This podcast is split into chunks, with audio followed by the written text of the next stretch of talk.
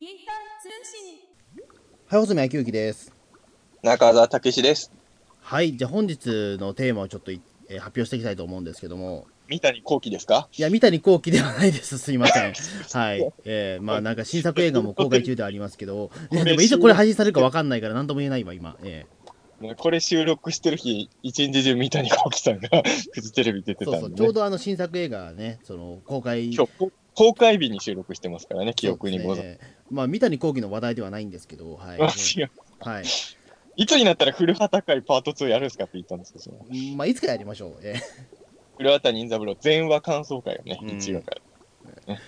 えーと今回ちょっとテーマはですね、あの一人遊びっていうことについて考えていきたいかなと思うんですけども、どどういうことですか一人遊びっていうのは、あやとりとか、あまあまあそういうことですね。ファミ,、あのーファミコンとか、まあまあまあそういう感じですね子供の頃どういう一人遊びしてたのかなみたいなことを考えた時にあのまあなんかあの最近ちょっとねいろいろそれを考えることになったきっかけっていうのが YouTube だったんですよねほあのまあ本当は違法なんですけどもあのうんなんていうか、えっと最近ね「ゲゲの鬼太郎」まあ我々ずっと感想やってますけどう。う「ん。ゲゲの鬼太郎」のマット動画をこの前ちょっと偶然見てうん。これはももちろんあの違法で作っちゃってるもんなんですけども、うんあの米津玄師のレモンと猫姉さんのその消滅のシーンを掛け合わせたやつを偶然見たんですよ。あなんでこんなもん作ってる人いるのかと思って見たらそれが思いのほか実は面白くてですね、ええうん。最近ねその手のマット絵動画をたくさん実は見てるんですよ最近。うん。で考えてみたら俺子供の頃脳内でたくさんマット映像で作ってたなと思ったんですよ。ほつまりあの子供の頃って自分の見たその好きなアニメとか特撮番組とかをう。うん。 PV 風にまとめて脳内でなんかその全く別な曲を思い浮かべてそこで勝手にもうジジグソーバトルみたいに組み合わせてそれを脳内にずっと流していたなってことを思い出したんですよ、そうかマット映像っていうのは今これを何の恥ずかしげもなく YouTube に上げることを言うんだみたいなねああ、その感覚感はわかりますよ。俺もやってたな、そういうことは。ですよねやってましたよねそれね、で今の人たちっていうかあのそういうことをやっぱり YouTube とかで流すことに対してあの、まあ、抵抗ある人もいると思うんですけども意外とそれを何も抵抗もなく出せる人って多いのかなっていうね、うん、まあ、てもう抵抗はないんじゃないですか。俺もないですよ。あないでの、すかやらないけど、うん、別にそれを世に出すことは全然恥ずかしくないんじゃないですか。なんか俺ねそれ恥ずかしいことだと思ったんですよ結構本気でああ、そう。それはわかんないかな、俺は。なんかその全く関係がない例えばその「ね、ゲゲゲの鬼太郎」と、まあ、そのなんか米津玄師のレモンを掛け合わせるっていう、もう発想自体が俺恥ずかしいと思ったんですよ、俺、あの、子供の頃は音楽の授業で、あの、クラシックとか聞くじゃないですうか。ん、聞いてる間、ずーっとその音楽に合わせて、ゴジラ暴れさせてまし たよ。だから、その、たまに静かな曲調になるときは作戦会議してるんですよね。おーそれを延々授業中、やっぱ音楽聴いたらもう全部ゴジラに当てはめなきゃと思ってたから、あそうなんですかうん、あんまだからええそういうもんだと思ってましあた、俺はそう。なんクでラすシかック聴いてる時ってみんな怪獣のこと考えてると思って。まあ確かにクラシックとかってなんかそういったなんか入り込む余地はありますけどでも俺クラシックで例えばなんかそれで好きななんかアニメのものはあんまり考えたことはなかったかなあの一番考えていたのはブックオフなんですよ僕一番あったのがどういうことですかあのブックオフって最新の音楽かかってるじゃないですかよくああ、確かに。でそこで大体ほら漫画とか立ち読みしてると脳内の中でどんどんそのなんか音楽と一緒に漫画の内容が入ってくるのでお手製の PV ができてるんですよいつの間にか頭のあ中にそれはないな、俺もう漫画読んでる間曲入ってないから頭にね。あそうですかなんかうん、なんかねあのなんか相川七瀬とかの曲と一緒になんかラッキーマンの PV が僕の中で頭の中でいやだ急にできて絶対合わないいもん。いやでもあ合うんですよ僕の中で合ってるんですよそれ実は、そうう俺ん、は、俺はなかったかな。。ななかったですすかねあの結構それって不意打ちにできるんですよ頭の中でポンと PV がええなんかあの、まあ、別に音楽じゃなくて、やっぱり、あの、中学、今でもそういうとこ全くないわけじゃないけど、中学生の頃って自分の頭の中で連載漫画とかを、僕もやってますそれ ええしかもあの、読者コーナーとかもあるんですよね。自分の頭の中でやってるだけの漫画ざの。雑誌雑誌なんですねもうやっぱりあの人気ランキングとかもやってたわけですよ。あーの、俺の脳にしか読めないものなのに。うんもうこのこの際だからタイトルを教えてくださいよいや、タイトルはね、でも、タイトルなんだっあけなでも今もタイトルないのかそれってええあの、なんだったっけな。あ、まあでもあの、間違い、一あの、確実にタイトル覚えてるやつの一個は、あの、少年サンデー版ゴジラですけど ね。えー少年サンデーでゴジラの漫画連載してて、え主え人公の少年が明らかに結城正美先生タッチのね、おーえーその人がメカゴジラに乗って戦う話ですよ。あーそれは、あの、ゴジラだからストーリー覚えてます。あタイタイトル覚えてますけど、あーなるほどあと はタイトルも、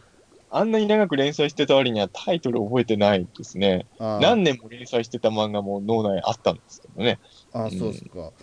俺それで言ったら実は10年間終わってない話があるんですよいや10年どころじゃないわ20年近く終わってない話が実は1個あってうん。それはあの脳脳内で、脳内でずっと終わってないんですよこれ別に一回も表に出す、形にしてないってことでしょしてないです自分の脳内だけにしかないんですよそのでそれが実はいまだに終わってなくて実はあのえっ、と一番最初の第1話と最終話までは決まってるんですよあーああーの間あが、い間が実は決まってないんですよ何もなるほど。でそれがずっと実は、えー、と最終回これに向けて一応シナリオは完成してるからそれに向けてどんどん構築していくっていう今あの、うんなんだろう多分20話ぐらいはできてるんですけどその先の間の60話ぐらいまでやりたいんでうちの40話がまだ決まってないんですよ、それはでも、もうやらなくなったね、俺はね。あの、あれ、なんでその脳内連載漫画やってたかというと、結局、学生時代とか授業中、暇なんですよ。まあ、授業中暇ってのは本当は良くないんだけど、え暇だから漫画の連載をしてたんですよえね。うんあの、やっぱ今はさ、正直、まあ、なんかこれ、まあでもね、実は大事だと思うんですよ。実は脳内連載漫画って絶対脳を鍛えてるから、うん今ってやっぱりあのー暇になる前に、バッグからなんか取り出したりするじゃない本読んでもいいし、それこそスマホもあ今スるマホですし、ねやっぱり、ええで家にいたって脳、だから小学生の時は家の中でも確かに休みの日も脳内漫画とか連載中だったりしてたんですけど、ん今はまあ、家の中いる間空想やってる時間、そんなにね、昔ほど俺はなくなっちゃったかなっていうのはあーうんもう仕事として考えることがあるから、そそ,、うですねの脳内連載漫画やってる場合じゃないみたいな。うん。あの僕だから寝る前ですねだからその寝る前に脳内連載漫画みたいなものを15分比較的30超えてもやってましたねえでも俺も寝る前は一時期それはすごく、そあでもそれは結構ね、あの大人になってもやってえて、うんあのーそうですね、あの、あれの続きを早く読みたいから、早く布団入りたいとか思ってた時もあったわ。うんんそうやっぱそれは寝る時にやるもんと俺の中で決めてるやつもあったから。そうそうそうあと、クリスマスイブは絶対脳内で生放送の番組やってましたね。わかりますすごいそれ ええ俺なんクリスマスの私は確かにちょっとスペシャル構成にしてた気します勝手にええなんか2番連続スペシャルみたいなふうになんか自分の番組構成し考えてた気しますね脳内漫画で言うと、それはまあ脳内漫画だけじゃなくて、俺はノートにもちょっと書いてた漫画ですけど、子供の頃、もう完全にドラえもんのパクリのお化けの漫画を書いてて、バケちゃんの漫画を書いてたんで、その大晦日はやっぱ大晦日ではドラえもんを見ながら、あの大晦日ではバケちゃんスペシャルを同時中継してたわけですよね。おー 複雑なことを複雑でしすてたでもちょっとそれ、なんか今のニコニコ生放送にちょっと近い感じですうんあそようね。なかんかちょっと時代を先取りしてますよね、それね。え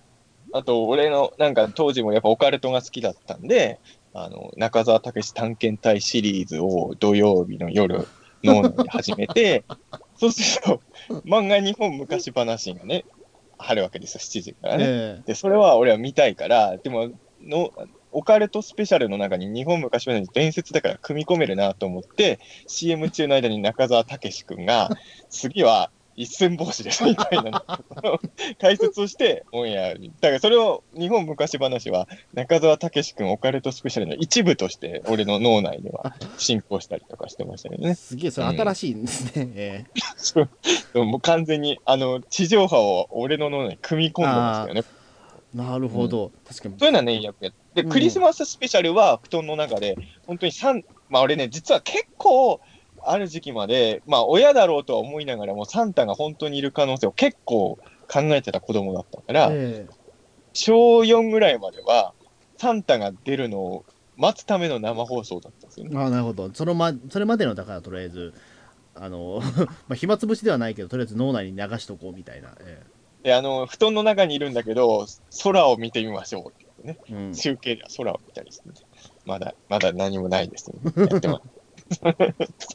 それはやってたっすけどね。そうすねまあでも、さすがにそれはもうね、何歳ぐらいまで、もう、あの、そういうあの頭の中で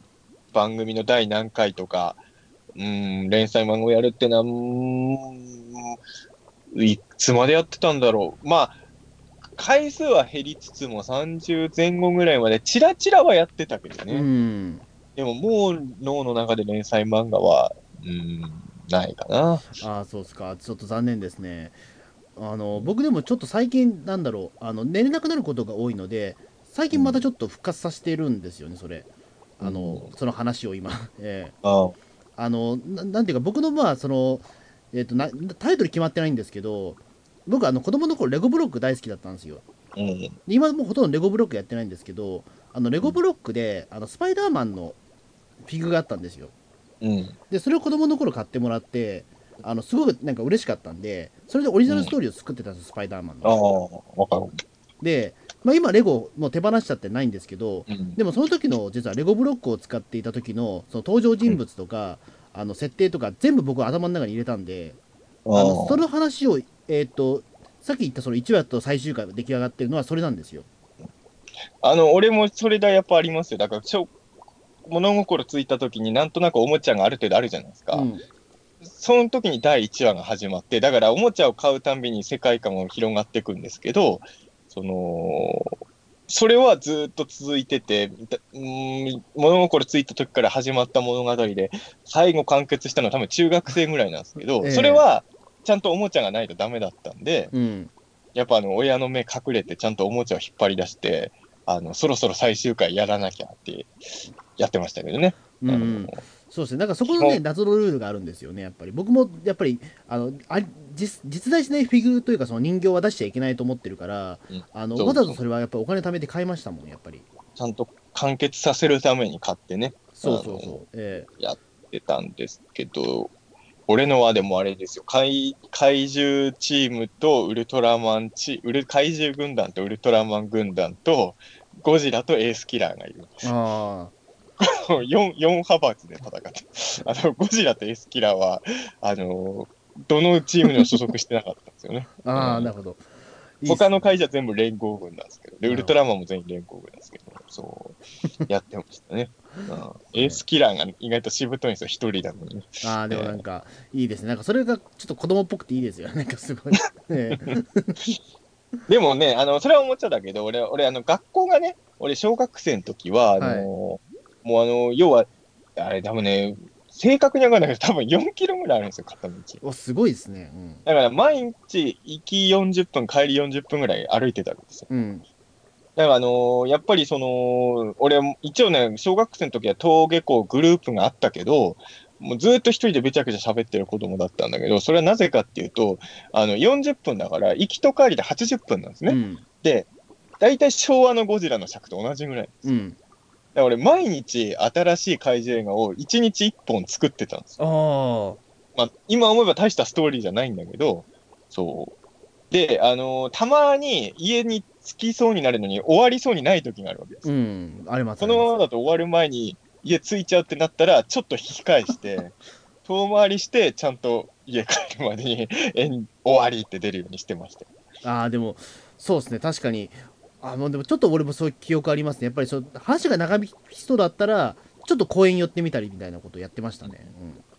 俺ね、ホテルが全然話があれなあの、さっきからずっと俺思ってたんですけど、うん。うん。この回配信するときにタイトルはね、一人遊びにしない方がいいような気がする。妄想遊びですかね、これって。俺、てっきりホゼイ君から一人遊びって言われたときに、普通の人はでもね、多分一人遊びについて語りましょうっていうときに、やることって、これじゃないと思いますじよ。ゃないのかなあれ違うんですかねこれ、もう、妄想遊びと、妄想遊びって単語が正しいかどうか。これでも単普通一人遊びってゲーム、まあゲームじゃなくてもいいけど、例えば鳥を、あの、バードウォッチングとか、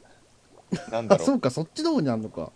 う、なんだ、なんだろう、ボルダリン、まあボボルルダダリリンング、グは一人遊びなのかな。うん。ブランとか、いや、これ、さっきから言ってるの全部妄想の話しかしてないから、一人遊びイコール妄想ではないじゃないですか、少なくといもや。でもだから言ってしまうとでもほその妄他の一想人遊びのバリエーションも出るんならそのタイトルでいいけど、妄想しかしてないぜ、我々さっきから。いやでも僕の中ではでもなんかその妄想遊びでいいのかなこの正式タイトルというかちょっと誰も提示してくれてないじゃないですかこの遊び方なをんだけど実はみんなはこういうことしてたのかな確かに俺もでも、穂積君が意外と、俺と同じようなことしてたのを聞いて、新鮮っていうのは、うん正直俺同級生とちらっとこういう話したことあるけど、誰もそんなことしてなかったっすよ。そうか誰も、あの、あの頭の中でテレビ局とか漫画雑誌作ってなかったっすよ。そう、俺漫画雑誌も作ってたのよ、連載漫画はね、だから読者コーナーとかもあるんですけど、うん、あと俺が編集長の雑誌もあったんですよ。ううんんあ僕もでもちょっとへ自分の雑誌の編集長はでも時々今も考えますねっていうかあの表紙すげえこだわってますいまだに俺、あのうーん、今俺実際に歩く雑誌とかやってるからややこしいんだけど、小、あれはい中学生の時に、中学生の時に作ってた月刊、月刊たけしっていうね、雑誌があって。あのー創刊号は創刊号特別企画として俺、那須正元先生と対談してますか らね。創刊号特別対談してますからね。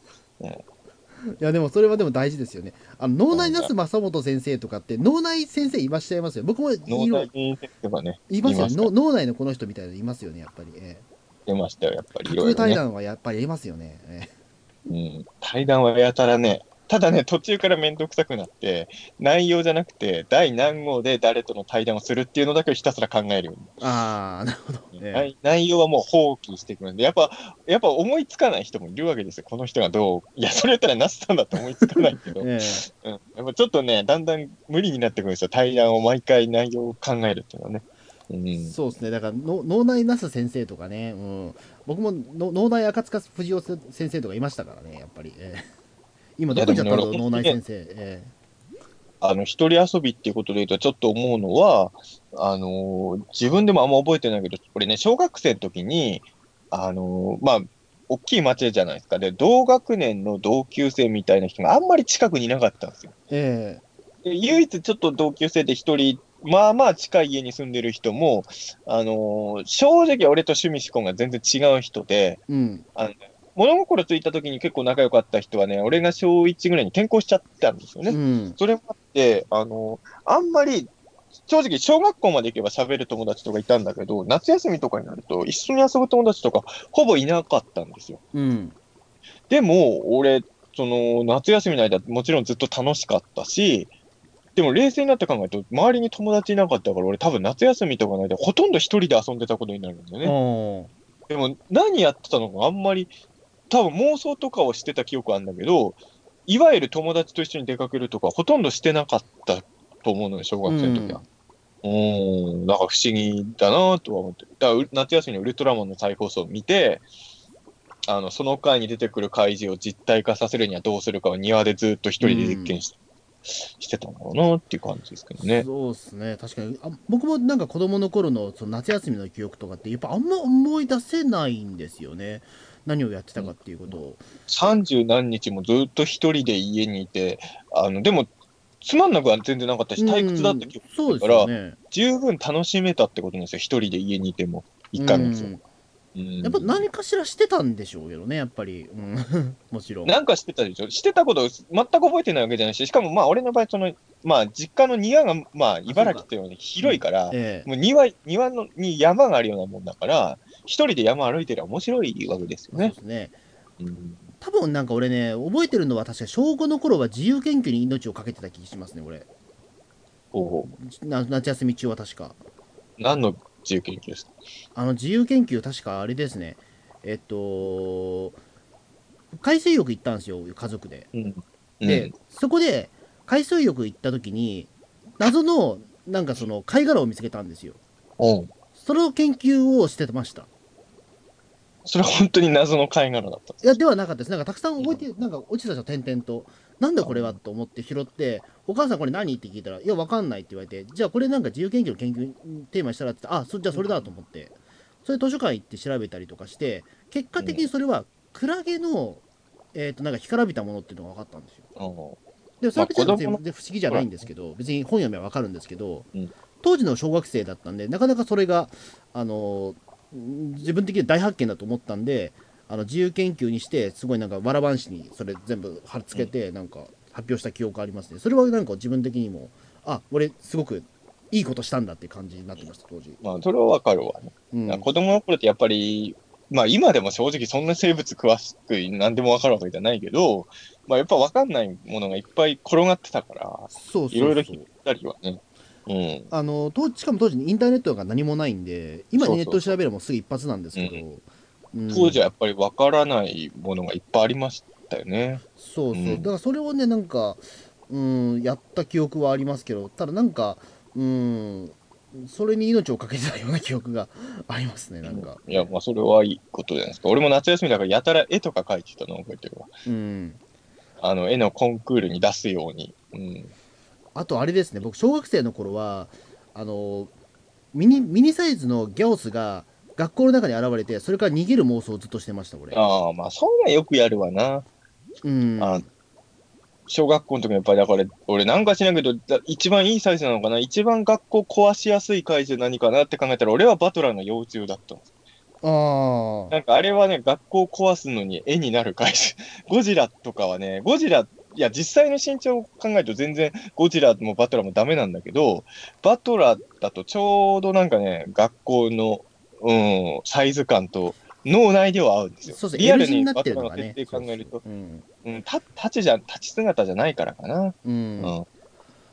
そうそれはやっぱ、うん、なんかあのんなんでみ僕ミニサイズの方にしてるかっていうとなんか想像がしやすいが大きいものって逆にちょっと想像がしづらいというか動かしづらいなと思ってたからちでょっも俺は、と小さくしてました他ではギャオスとかじゃなくて、グレムリンだったね。ああでもグレムリンも確かに、えーグレムリンは学校の中で、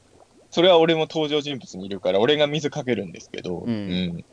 でも俺は12時過ぎに食わせるのは俺じゃない人なんですね。ああ俺は増やすだけだ から、そんな罪はないはずなんですよ。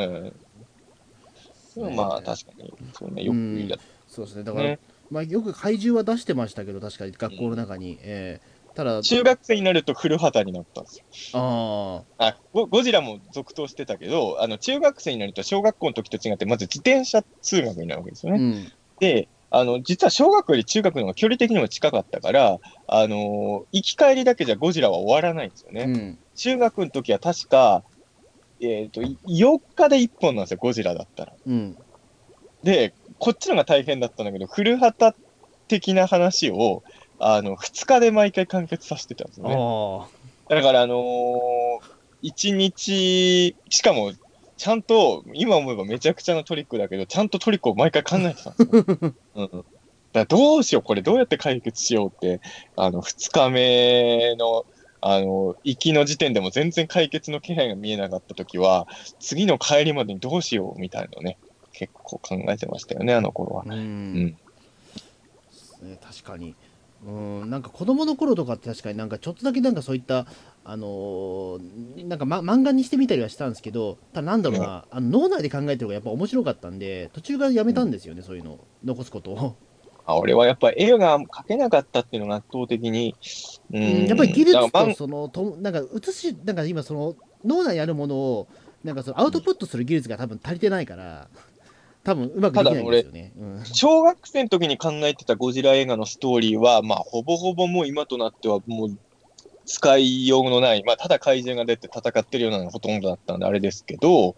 中学生ぐらいに考えたゴジラ映画の脳内上映したやつはいくつかは、まだ俺諦めてないのありますよ。まあそうですこよれねは、これはちょっと売り込みたい話だなと思まっさてかいまだにその小林慎一郎さんみたいに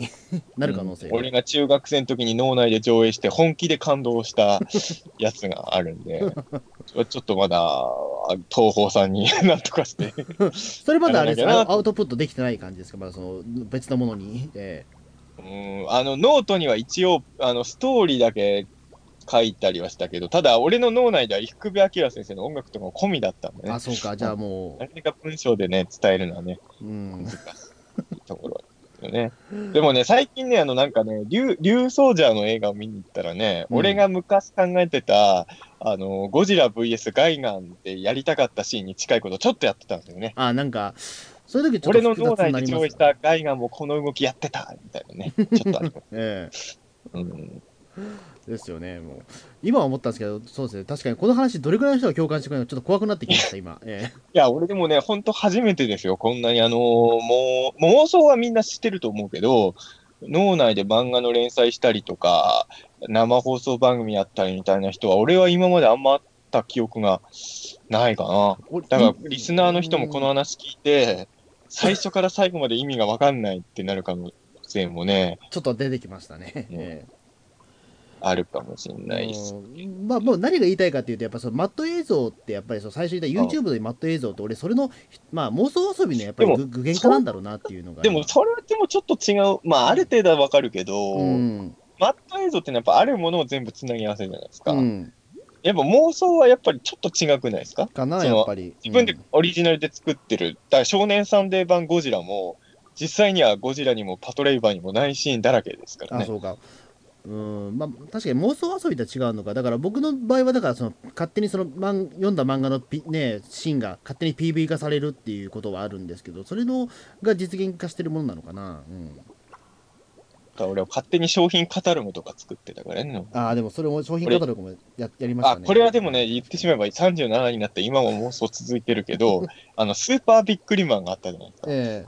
あれはやっぱ衝撃的で、俺は世代的にノンアルビックリマンを知ってるからえ、うん、あの、ビックリマンのキャラにいろいろ鎧とかをつけてるのがなかなかすごかったんですよ。ええ衝撃で、俺はすぐにスーパーゴジラを考え出して、えこれあの、スーパーゴジラの、あの、シールのこれ、レパートリーもいっぱい考えたけど、もちろんコミカライズ版も脳内で連載が始まって、えそれはビックリマンの絵絵柄でゴジラなんですか、やっぱり。うん、いや、そんなに絵柄はそこまでビックリマンじゃないですけど、うん、でも、いわゆるリアルなゴジラに鎧つけても全然かっこよくないんで、うんやっぱディフォルメ感はありましたけどね。ああ、ちょっでもその絵しかスーパーゴジラの誰かわかんないなスーパーゴジラのいいろんなキャラクターのデザインは未だに脳内にあるんで、いろいろ考えちゃいますよ。ああそういう時はもうあのーオリジナルキャラクターは出さないですよね、やっぱり。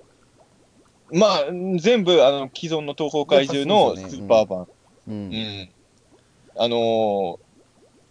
戦闘員ポジションでチタノザウルスがいるんですね。ああ、だなるほど、なるほど。ええ大量のチタノザウルス兵がいて、ね。あでも、チタノザウルス兵はちょっと、俺ん、今ちょっとかなり見たいです、正直。ええた第1話はチタノザウルス兵と鎧と、あ、違う違う、盾と剣を持ったジェットジャガーのバトルシーンから始まりますからね。 え えそうそうですね。そういそれはでも、いまだに実はスーパーゴジラの妄想はね、してますよね。うんたまに。うん思い出したかのように、うん、することはありますけど。まあ、あとはやっぱり高校生ぐらいになると、 高校生になってもやってなかった話ですけど、まあ、まあ、これはベタだと思うんですけど、これをやってた人結構いると思うけど、やっぱ、バトロワーに自分がいる想像はめっちゃしましたけどね。ああ、はいはいはい。ほぼ9割の確率で僕に支給された武器は探知機ですけどね。なんで探知機なんですか探知機以外の武器がバックに入ってたことほぼないですね。あそうなんですか。それは、絶対でもそれは勝てる勝機があるから、やっぱ探知機っていうことに。やっぱり人が近寄ってきたかどうか分かるっていうのが一番安心じゃないですか。バトロワっていつ誰が出てくるか分かんないのが一番怖いわけじゃうないですか。ん。とりあえず人が近づいてくるの分かるんなら、そこにビクビクする必要はないじゃないですか。でもほら、ボーガンとか遠距離武器持ってるやついるじゃないですか。まあまあ。でも、まあ探知機の、だから、バトロワで出てくる探知機がどの辺の距離まで探知してるかがよく分かんないじゃないですか。うん。だから俺の妄想では結構広範囲だったんですよなねる。ほど。え毎回だからちゃんと優勝してましたよ、僕は。えうん最後の一人になってましたよ。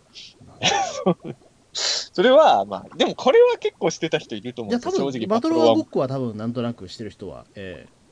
してた人いっぱいいると思いますけどね、それは。うんうんあと、やっぱ高校生になると、やっぱ俺、北の映画に憧れちゃったから、やたら沖縄に行ってましたよね。えああ。沖縄、 また沖縄行っちゃった、みたいな。何があってもとりあえず沖縄に行くみたいな。ですね。俺、脳内映画でもいまだにちょっとつ続いてるのがあって、あのあれなんですよね、その自分の好きな役者さんをもう死んでるも生きてるも関係なく全部巻き込んだ、その人外戦いのスペシャル版みたいなものを作ったんですよ。あーあの主演は丹波哲郎で、あの女優に中本浩二みたいなことをやったりと か、ええで加山雄三もできたりとかみたいな、ええ好きな人ばっかり集めるみたいな、えやっぱその手ので俺はいまだに妄想するのは、まあ、ドラえもんもそんな道具持ってないんだけど、あのーまず俺の好きな映画をキャスティングだけ全部変えてリメイクできる機会があるんですよ。えうん、この映画の主演を誰版誰版作ろうみたいなうね。ん、それはもう妄想も楽なんですけど、全部カメラ割りも決まってるから。うん。それとは別にですね、うん。あの、これは誰も知らない機械なんですよ。俺は持ってるんだけど、人にはこういう機械持ってるの内緒なんですけど、うん教えてくださいよ。小説、小説を作る機械なんですけど、その、プログラムで、あの大まかなストーリーはなんとなく俺がまず最初に言うんです。えで、この内容でいい小説を作ろうっていう時に、その作家コンピューターに、えー例えば、京極夏彦パワーを50%にすえる。はいはいはい。そうすると、こん50%は京京極夏彦さんがもしこの内容で作るんならっていうのに、50%は京極さんなんですねう。ん。 10%は誰々先生、20%は誰々先生、で、残り、あの、少なくなってくると、数パーセントずつ僕の好きな人の成分を入れていくんです。おーそれで作品ができて、それを僕が自分の作品として発表するっていうね。 これは僕はもう未だに、週1ぐらいで妄想しますよ、ああ、すごいですね。それ。れ、いまだに想像しますか、それ。 ええもうあの、50%は京極先生が書いてるっていう。どういう、どういう本当にメカニズムなのかね。うんうん喧嘩しそうだけどね、そんないろんな作家、ただ、一人の作家先生では嫌なんですようん。それはやっぱ京極夏彦さんになっちゃうじゃないですか。まあそうですね。あの、あくまでも大まかなプロットは僕が作って、あとはいろんな作家さんが共作してるみたいな感じですね。うんであの、あの、せ10%ぐらい松本人志さんとか入ってああ。ますが文章じゃなくて発想もう力発想力ね。それもやっぱり総合力ですよね、もう。え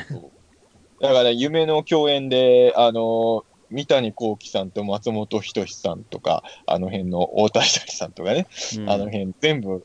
やってるの大コメディ小説会とかも 今って、うん、工藤官もいましたよね。ああ、そうか。クドカンパワーもね、やっぱり欲しいですもんうね、んそこはね。ええラーメンズの小林さんもいましたから、 いいな、それ欲しいな。ええ30%は僕が書いてましたね、そあの時はうん、そういう、うん、あの謎機械妄想は今でもしますけどね。 なんそうか、俺、謎機械妄想はやったことがないかもしれないですね、確かに。こういう機械があればこうするのになっていうのはいまだに。よ俺、いまだにだからそれですね、まあ、雑誌とは違うんですけど、いわゆるあの表紙、表紙は作りますね、よく。もう中身はあんまり作ってないんですけど、うあー表紙で例えば、あの今、だから俺、ちょっと菅田将暉、実は結構ハマっちゃってまして、あー菅田将暉が僕、表面にバーンとあって、そこでまあなんか、今、鬼太郎見てるから、ゲゲゲの鬼太郎特集みたいなことやったりとか。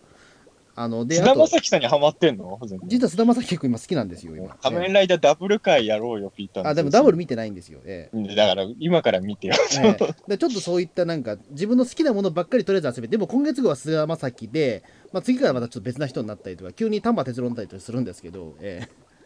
あのまあねそういったようなな自分の中での表紙をすごく作ってそこでキャプションとか全部考えてあのこれ何特集みたいなねうん全然菅田将暉がだってね表紙なのになんで鬼太郎特集やるんだみたいなとこあるんですけど、ええ雑誌の表紙はでも、昔はよく考えてたけど、もう考えなく、まあやっぱもう編集長とかになりたいって願望がほぼないからですよね。あー今俺ね編集長何てんのかな、うん、昔はやっぱり雑誌を作るっていうのに憧れがすごいあったんですよ。俺の好きなもんだけで構成された雑誌みたいのに。うんあんまりその妄想は、うーん、今は、だから雑誌のそのものを作りたい妄想が、そこにあんま夢がなくなっちゃったってことなのかなうーんですね。あとなんか勝手になんか自分の中のカウントダウン TV を作ってますね、あと。 えまあそれはちょっとわかる。え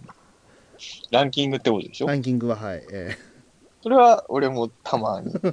そうですね。また、またあ今週でもの俺位置同じだなみたいなね。ええ子供の頃から今でもずっと妄想してることで言えば、やっぱ自分の大河ドラマの妄想ですね。ああ。あの、ちゃんとオープニング、オープニングのことばっかり考えるけどね。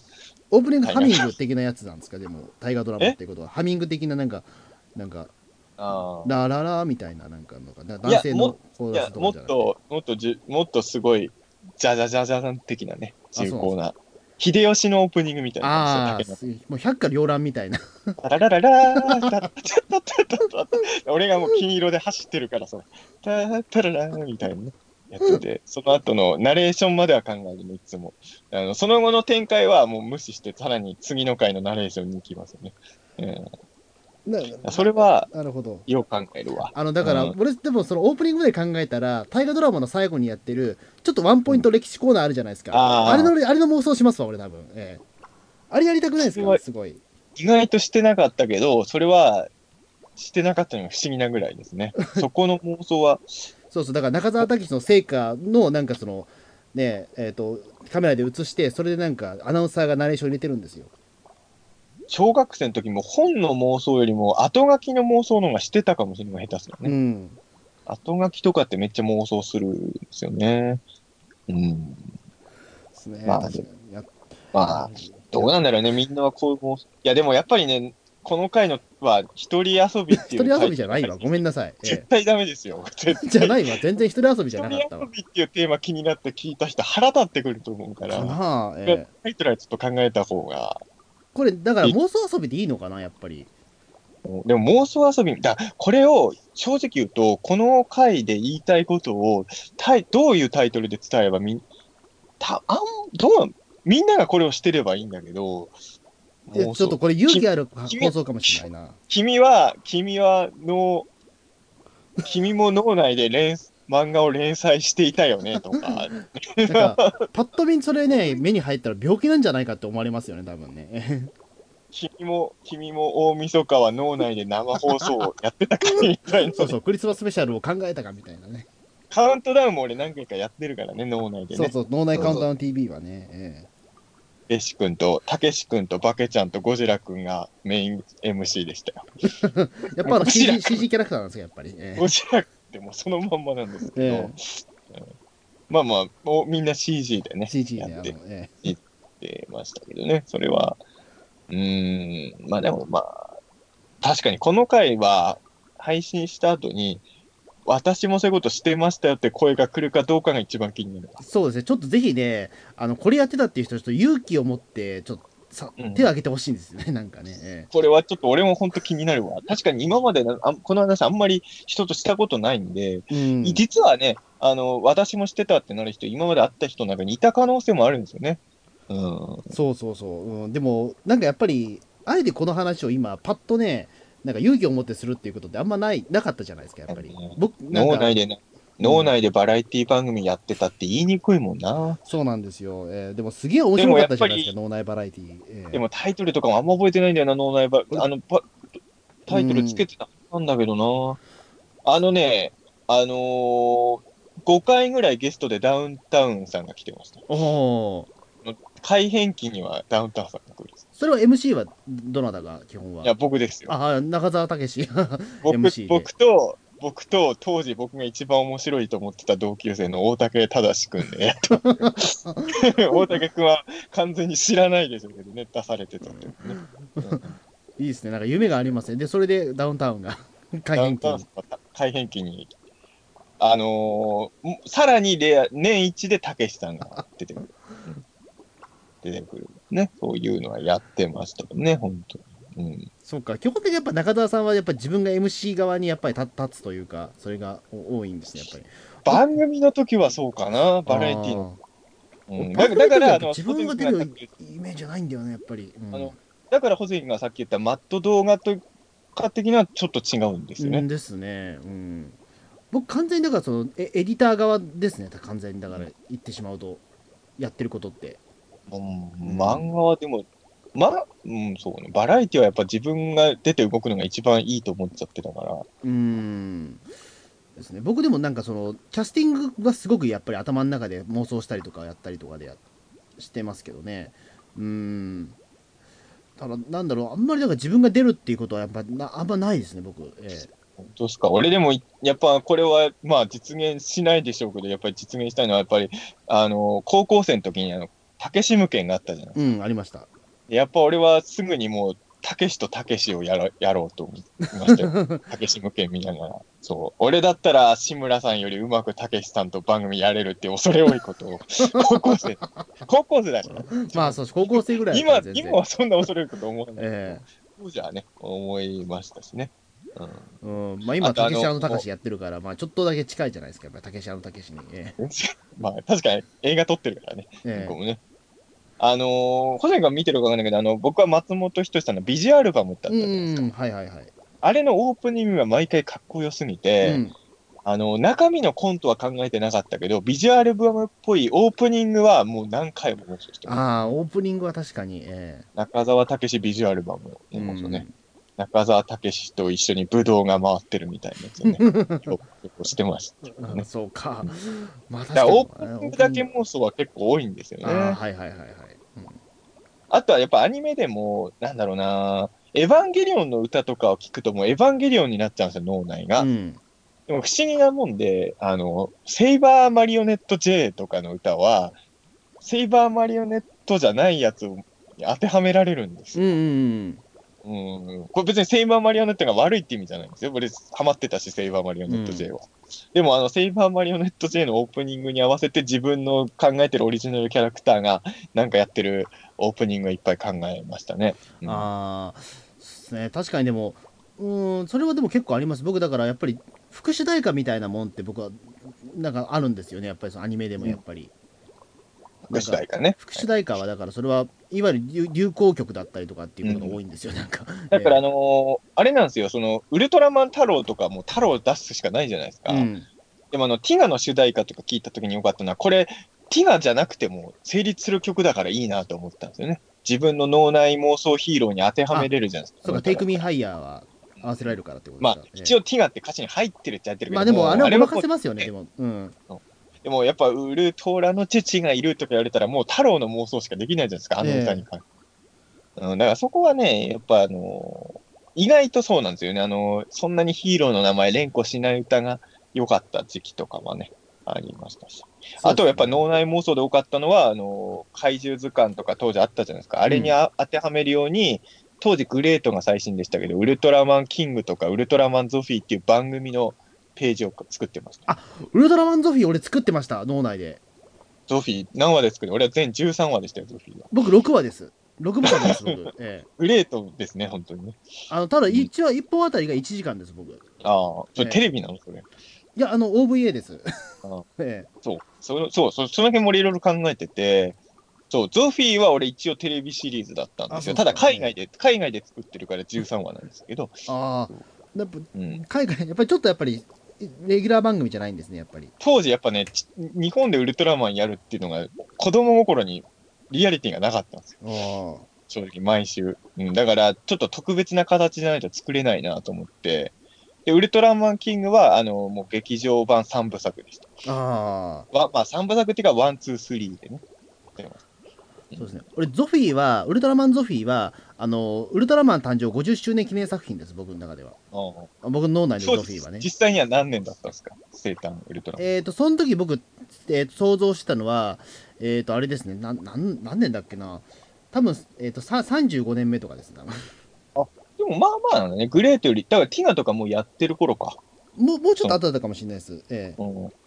うん。その後にいやあの想像してました、そのウルトラマンゾフィー。あと15年ぐらい経ったら、まあ、ゾフィーが主役の話も作られるんじゃねえかな、みたいなことを思って。正直、ティガーダイナガイアの頃はもう僕は M78 からか離れちゃってたあんで。でもその頃も、だからあの当時なんか講談社で出てた、ちょっと本のシリーズ忘れちゃったけど、あのー要は前話のレビューが、あのー作品解説と、脚本家さんと監督さんと特技さ特技監督さんのコメントが載ってる本があったんですよね。うん。それに当てはめてつ作ってましたよ、ウルトラマンの。で、あのー俺じゃない人が脚本書いてるからもちろんあるんだけど、全員のコメント俺が考えてまして、 この回はこういうことをやりたかったんですっていうのをうんみんながコメントしてる本のページを作ってま したよ。うんいや、でも、確でかにもそ。これがね、すごい。いことでね、あのーウルあ、それはちょっと後か。はい。えっ、と、でも俺ね、2つ名前当ててるん、当ててるっていうか、俺の妄想ウルトラマンが2人は実現もうしちゃってるんですけど、うん。ちょうどウルトラマンガイアがが終わるかやってるかぐらいの頃に、俺はウルトラマンノアのあ、本を作って、マジっすか。もっと言うと俺、ウルトラマングレートの後にすぐウルトラマンガイアって名前のウルトラマおン始めてた。これ予言、そうもう予言ですね、これはもう。ガイアとノアはね、あの、本当にその後出てきたからね。うんもう先見の明がありましたね、それは。まあ、名前だけですけどね、そこの。 ねえ。あとは何も、あの、共通点なかったですけど。うん。まあそうですね、僕のウルトラマン、ね、ウルトラマン、そのゾフィーもね、6部作も全然作られてないですし、やっぱり現実世界では。50年はそのまま過ぎちゃいましたからね。ゾフィーね。ゾフィーはやっぱ、ゾフィーのテレビシリーズはやっぱみんな考えるんだよな。うん、 まあわかんない。みんなといったところでまだ、ね、2パターンしか知らないんですけど、まだ俺。ええでもたまたま喋ってる二人が、二人ともゾフィーのテレビシリーズ作ってるのが、今のところ100%ですからね。 まあそうですね。ええで、キングもどっちも作ってるってやったりね。そうそうあ、キングは作ってないんだけど。僕はでも、キング、ちょっと妄想しましたけど、あの、でもね、それはね、あの、多分企画段階で終わってますね、僕の中では。あ放送まであとはね出てないです。ええあの、新仮面ライダーが発表された後にすぐに俺、新ウルトラマンはやっぱ考えてましたよ。あ、もうそれ現実になりましたね、またそれも。 まあでも漢字、あっちの新仮面ライダーの方のシーンですよ、感じる。ええ感じですよ。で、やっぱあの気持ち悪いウルトラマン考えてま した。あの緑色の肌の気持ち悪いウルトラマンが、あのテレビくんで特集されてるところ妄想めっちゃしてたな。え新ウルトラマンは本当、やっぱ怪獣の首切るんです。まあそれは普通にウルトラマンもやってるけど、うん。そうえそうそうですね。確かに、俺、だから、ウルトラマンゾフィーの話は、でもあんま、なんか、僕だからそういう時人間のあんま思い浮かべなくて、あの、当時なんかハマっていたプレイドールの人形を、が変身するとゾフィーになるっていう妄想だったんですよ。え、俺ウルトラマンゾフィアちゃんとヒロインとかも役者考えてましたよ。あ、そう、僕人間を襲う時僕配置できないんですよね。なんか、あの、肝心のゾフィーに変身する人を役者忘れちゃったけど、ヒロインは早見優でしたよ。え早見優テレビシリーズウルトラマンゾフィーのヒロインは早見優でしたよ。マジっすか早見優、うんそでの時も、あの、いくつ6ぐら話いなまんでだね。ろう。早見優がヒロインなら6話までですよ。ああ、なるほど。途中でヒロイン交代するんですね。え7話から渡辺満里奈になりますよ。えずいぶん、ずいぶんあれですよね。世代格差が、早見優と渡辺まで一世代ぐらい違くないです かいやいやいや、そんなことないです よ。かななんか、あれそうかな。そんなことはないです。多分ね。うええん。ゾフィーはでも、なんかおじさんがやっててほしかった。おじさんがやっててほしいですよね。あでも普通に若い人に変身させてるのは誰にしてたっけな、ゾフィーはな。ちょっと忘れちゃったな。うん。なんか僕の中では、その、人間にしたら40歳ぐらいっていう僕イメージがあるんで、ゾフィーって。ああ、まあね。まあ確かに。うん。だからそこそこおじさんのキャスティングに僕してたはずなんですよ。あーまあいろいろ考え、まあそういう妄想、まあでもこのくらいの妄想はオタクだったらしてる気するけどね。まあ、そウのルトラマン連ゾフィーは載比較的、えうん。まあ、スタッフインタビューとかの妄想してるかどうかはまた別かもしれないえで すまあそうですね、そもそもスタッフ、だから、ね、スタッフって何なんだっていう。 ええ、脳内ゴジラなのにあれ、宇宙船文庫出してたからさ、ああ、はいはいはい、メはい。メイキング写真があるんですよ、俺の脳内ゴジラへの。で、ちゃんと特撮川北さんやってたからね。 え川北さんが解説してましたよ、あの、ゴジュランの特撮を。え、ゴジュランねゴジュランはね、あれなんですよ、家出中の小学、家出をしてた子供たちが、あの、捨て犬にゴジラ細胞食わせたら怪獣になっちゃったっていうね、 ええこれはね、ゴジュランですけどね、それの特撮の川北さんがやってましたからね。こういうのでも本当にね、川北監督でもね、中田さんご面識あああるじゃないあったじゃないですあか。わだかかりましらた。その時は思わずポロッと口に出しそうで怖いですよね、その時なんかい。や、それはさすがに大丈夫です。大丈夫ですからね。そこはもうちゃんと区別、もちろんついたんえで、ええ ええ。取っなてんかほしかったですけどね、本当に川北さんにゴジラをね。えあとはもう富山さんがそのデストロイヤーの時に、そのデストロイヤーの前は本当はゴーストゴジラでえ進めてあはたんで、いはいはい。だからもうすぐにゴーストゴジラ作ったわけですよ、脳う内でね。ん。で、このゴーストゴジラが結構傑作にできちゃったから、あこあれはいつか本当に実現化させたいですよね。そうですね、もうゴーストゴジラでもまあ企画段階だから、だからまだだからそのね、ちゃんと具現化してる人は多分いないでしょうからね。俺の脳内では上映し ましたよ。ああ、すごいな、ちょっとそれ、どうどうやったら見れますかね。 ええそうですね。どうやったら見れるんだろう、それ。えパシフィックリムみたいなことすすれば見れるはずなんですけどね。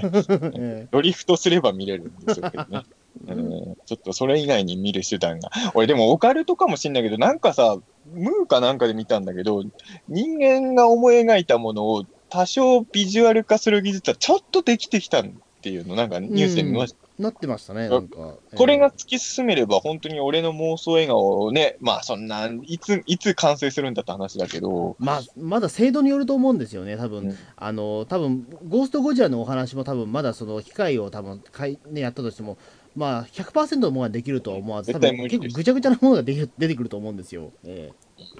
これが完成すれば、俺はおかずにも困らないわけですよ。いや、もう本当に夢ですよね、それね。え本当にあのね、なんか、シチュエーション的には俺のおかずになりそうなんだけど、どうしてもこの女優さんを可愛いと思えないとか、そういうことあるじゃないですえか。うん。あと、そもそもこれ、男がやってるけど、これ女にしたいって映画とかあるじゃない。うん、そういうのをね、全部機械でなんとかしたいですよね。そうですね、確かに俺だからその、自分の中でエロ妄想とかを、例えばあの、あこれ残しておきたいなっていう時に、あのうんノートに書いていくのが苦行なんですよ、僕、意外と。 うん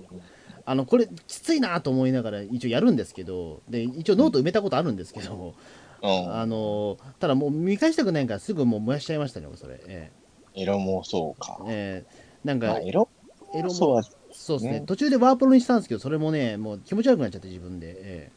うんまあね、なかなかいろいろ難しいですよね、その辺えはそうねな。んですよね、ううんやっぱりまだアウトプットがね、そこはちょっとまだ、ね、100%自分の中の思い通りにできてないというか、えうんえ感じなんですよね。まあ本当にこの悩み、どれだけ伝わるかっていう、 本当にやっぱり、え